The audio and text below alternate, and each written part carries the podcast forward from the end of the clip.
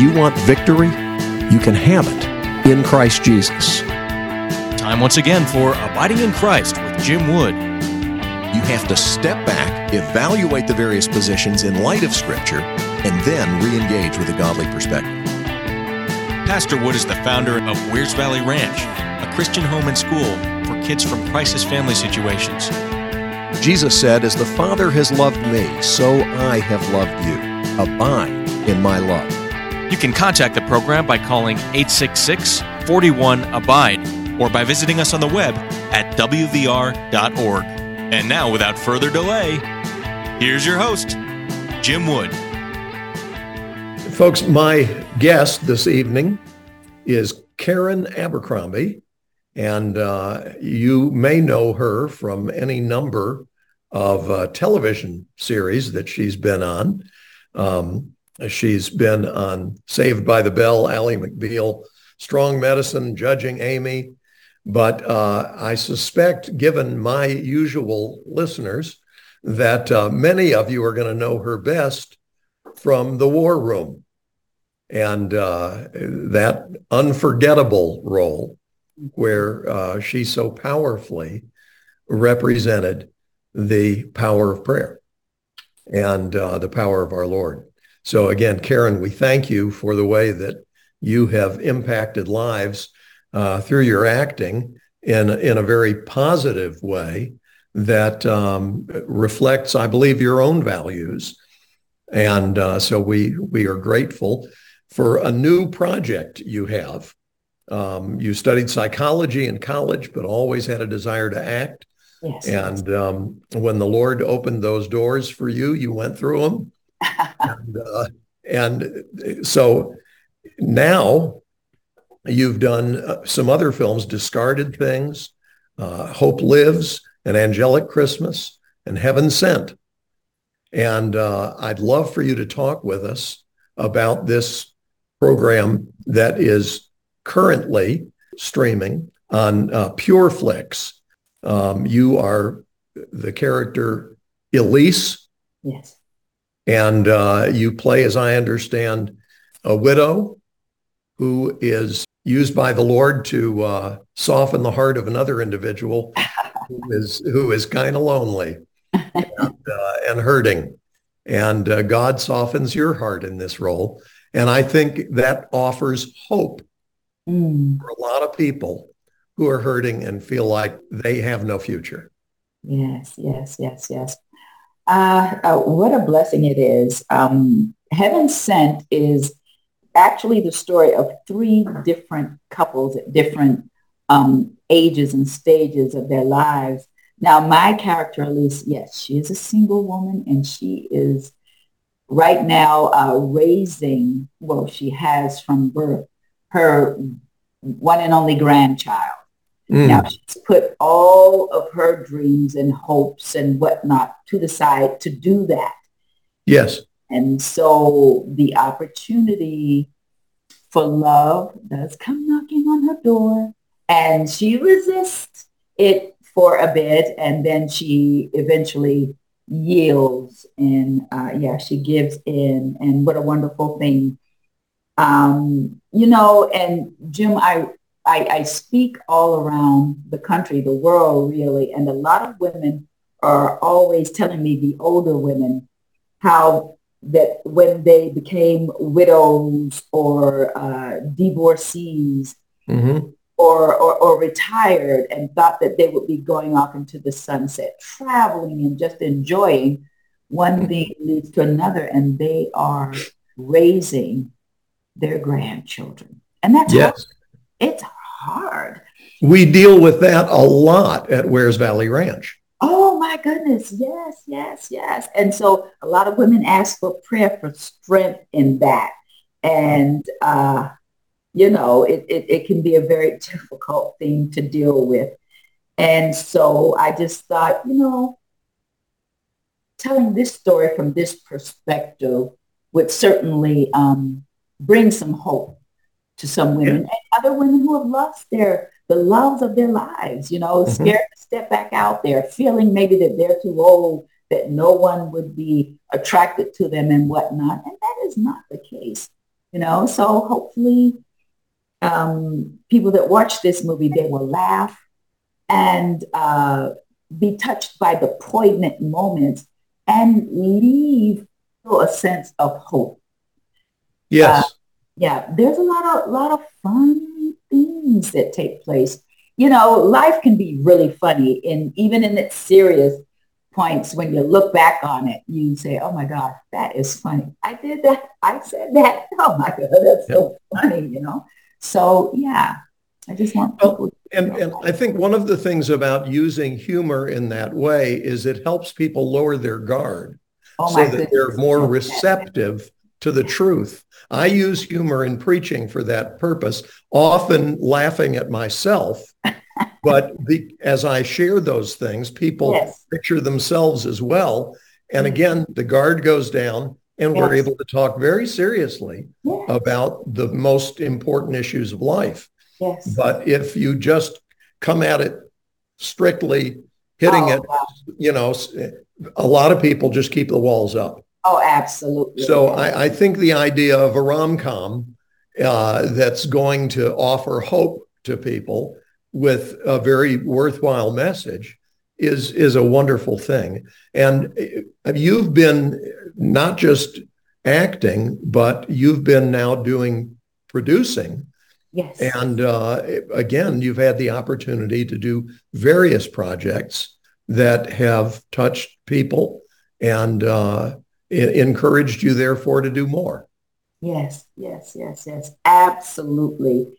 And um, I just want to always take the opportunity to tell a different story because a lot of the faith-based projects that wonderful uh, they may be, but sometimes they don't deal with some of the other situations that are a little messier. And there are a lot Yes. of, there are a lot of people dealing with the mess. So they feel that their stuff is insurmountable when indeed that is not the case. So I want to give hope to those who are hopeless, you know, Amen. on the fringes. So I will always write pieces the way that I do because we have to throw that net out on the other side like Jesus did. Amen. Now, one of my favorite passages in the Bible is the genealogy in Matthew chapter 1. Oh, I because love it.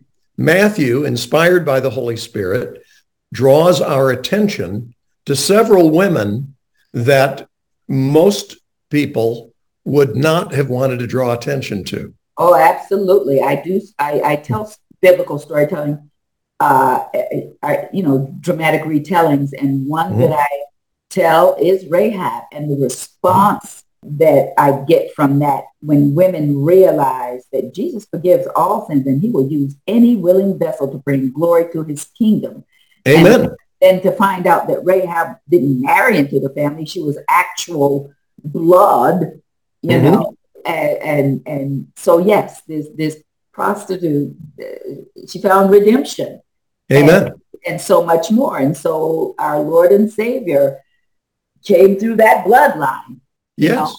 And chose to. Ooh, God could have arranged this any way he wanted, could have chosen anybody he wanted, but God chose because we're all sinners. yes, yes. God chose to work in such a way that it becomes very evident yes. that he chose people in order to demonstrate the beauty of his grace, the power of his love, And, and the fact that no situation is Oh, hopeless if you look to Jesus. Shit. If you look to Jesus. That's right, Jim. Mm. Um, now, you mentioned in this story, you've got a grandparent um, who has set aside her hopes and dreams and is focused on taking care of this grandchild who needs her. But as you said, there are many, many people out there in that situation. And I said, we've got a lot of those situations at Wears Valley Ranch. Often what we've seen is that along the way, th- this is not something the grandparents uh, planned, Mhm. uh, but it, it fell to them to step up and try and meet that need. But then other circumstances come along. Yes. Grandmom develops Alzheimer's. Yes. Granddad develops leukemia. Mhm. Uh, somebody falls and breaks a hip. Mhm. Uh, you know, various things happen. And at that point, the grandparents realize I can't keep doing this this way. I need some other help. And that's where Wears Valley Ranch has been able to come alongside and help those families. And the grandparents don't have to give up custody. They just allow us the privilege of helping to raise their children.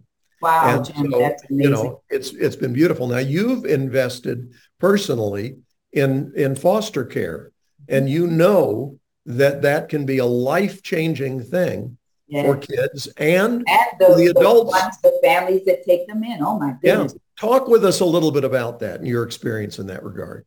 Uh, chose to do it. Uh, just felt led to do it. We've got one son. Um, I had him at 38. Mm-hmm. And I just, you know, so grateful to God for the opportunity uh, to be a mom. And I just wanted to open up my door to um, some kids who were just out there in the system Mm-hmm. Now, every child that came, some had more difficulties than others. Mm-hmm. Uh, but I'm telling you, working through the, the, the programs and, and, and being able to love on a child, and when you see that love start to penetrate, because we all want love. We mm-hmm. all want a safe place. We want people to look at us and feel good when they look at us. And this is what we all want. And this is what these kids need. So when you see that, that time, and it can be frustrating that you are pouring out the value that it is to that individual and then to you. It made me a better woman. It made my husband a better man. It made my son a better being. We are a better family because we stepped out to do it. Amen. Well, I, I certainly uh, can relate to that. Uh, my wife and I had three biological children. And when the youngest went off to college, we thought, we've got an empty nest. And God said, not for long. and uh, we now we were already at this point. My uh-huh. wife and I had started Wears Valley Ranch, a home for children. And um, so we were investing in the lives of a lot of other kids. But um, as far as our personal home, um, we were now empty nesters and uh, frankly loving it. We did not miss the pitter patter of little feet. and uh, it, it was just a nice, it, it, was a nice thing to, uh, you know, just be us. Yeah. And, um, and, and God opened the door. We were doing a lot of consulting with ministries around the world and. God opened the door for us to spend some time in Eastern Europe and um, wow. and and minister to uh, those who were ministering to children. There was a uh, mm-hmm. couple in St. Petersburg uh-huh. uh, who had been led by God. He was an airline pilot with Alaska Airlines, but he was led by God when he read an article about the children who were living literally down in the sewers. Oh my God! Uh, in in St. Petersburg, he felt led to go there and try and reach them. And he was trying to do some things and God really spoke to his heart and said, uh, you're not going to reach them above ground. Mm. And it was like, well, I'm not going to go down there into the sewers. And, and God said, you know, I sent my son to earth mm. to save you. Mm. And so he climbed down into the sewers and began uh, working there, it, literally in the underground trying to reach these kids for Christ. And these were kids who basically were doing uh, sex favors in order to get some money, in order to be able to buy chemicals, in order to be able to huff oh and, and escape for a little while right. misery that was their lives. Oh my goodness. The homeless kids. Mm. Uh, and so he you know, they were doing that ministry. They'd gotten a building. They'd set up some medical clinic and uh, they were trying to do things. But they said, these kids, if we get them out of the sewer, once they learn to trust us underground and are willing to come up above ground with us, knowing we're not here to take advantage of them, we're here to rescue them. But then what do we have to offer them? How do we help with education? How do we help with vocational training? How do we help with discipleship? How do we mm-hmm. help with counseling to get over the trauma, that kind of thing? So they asked us, they corresponded with us online and then asked us if we would come and see what they were doing. So my wife and I did that. And that was part of a trip where we also did some things in other Eastern European areas. Well, as we visited these various facilities and met some of these kids, our hearts just ached to say, oh. you know, wish we could take these kids back home with us because even with the things that are being offered, um, the need is so enormous. Mm. And we have been so blessed now that, you know, our, our kids are gone. We've got uh, these bedrooms and, you know, bathrooms and we, we could, prov- and, and an education. The ranch offers an extraordinary, extraordinary opportunity educationally for kids. And wow. so it was like, you know, we could do this. And there was no way to bring those kids back. You can't just tell immigration and naturalization, hey, yeah. we're bringing back some kids that haven't even been cleared for adoption. I mean, that was just, it was out of the question. But God grabbed hold of our hearts there. Well, then we came back and in short order, I won't go into the details. God made it very clear that he had three kids for us to adopt from Ukraine. Wow. And, uh, and so we did. And again, obviously I'm compressing, but um, in the process of adopting those three, one of the children here at the ranch, uh, uh, an African American from Montgomery, Alabama, whose mother was a single parent and died of cancer, asked us, "How did you decide to go overseas to adopt?" And uh, I said, "Well, you know, it was, it was not something we were looking to do. It was something God told us to do. We didn't just go looking for kids." And God said, "Those three kids, you're supposed to have." Mm. And he was like, "Okay." And my wife, who is never willing to leave well enough alone, said, "Preston, are are you asking that because you wish you could be adopted?" And he said, more than anything. Wow. And so we explained to him, you're not eligible for adoption right now. And he said, I know, but it would mean so much to me if I could have your last name and it could be official. Well, he's he's now our middle child. Wow. So we ended up adopting four. And again, to, to what you said, it's such an enriching experience, not just for the kids, but for the people that God blesses with the oh, privilege of yes. raising them. Yes. yes. So it's it's not easy all the time, oh, but it is always worth doing what God tells you to do. Yes. And he supplies the strength and he supplies the love. Yes. Oh, that's beautiful. Now, um, you have been, uh, again, uh, involved with show business for decades.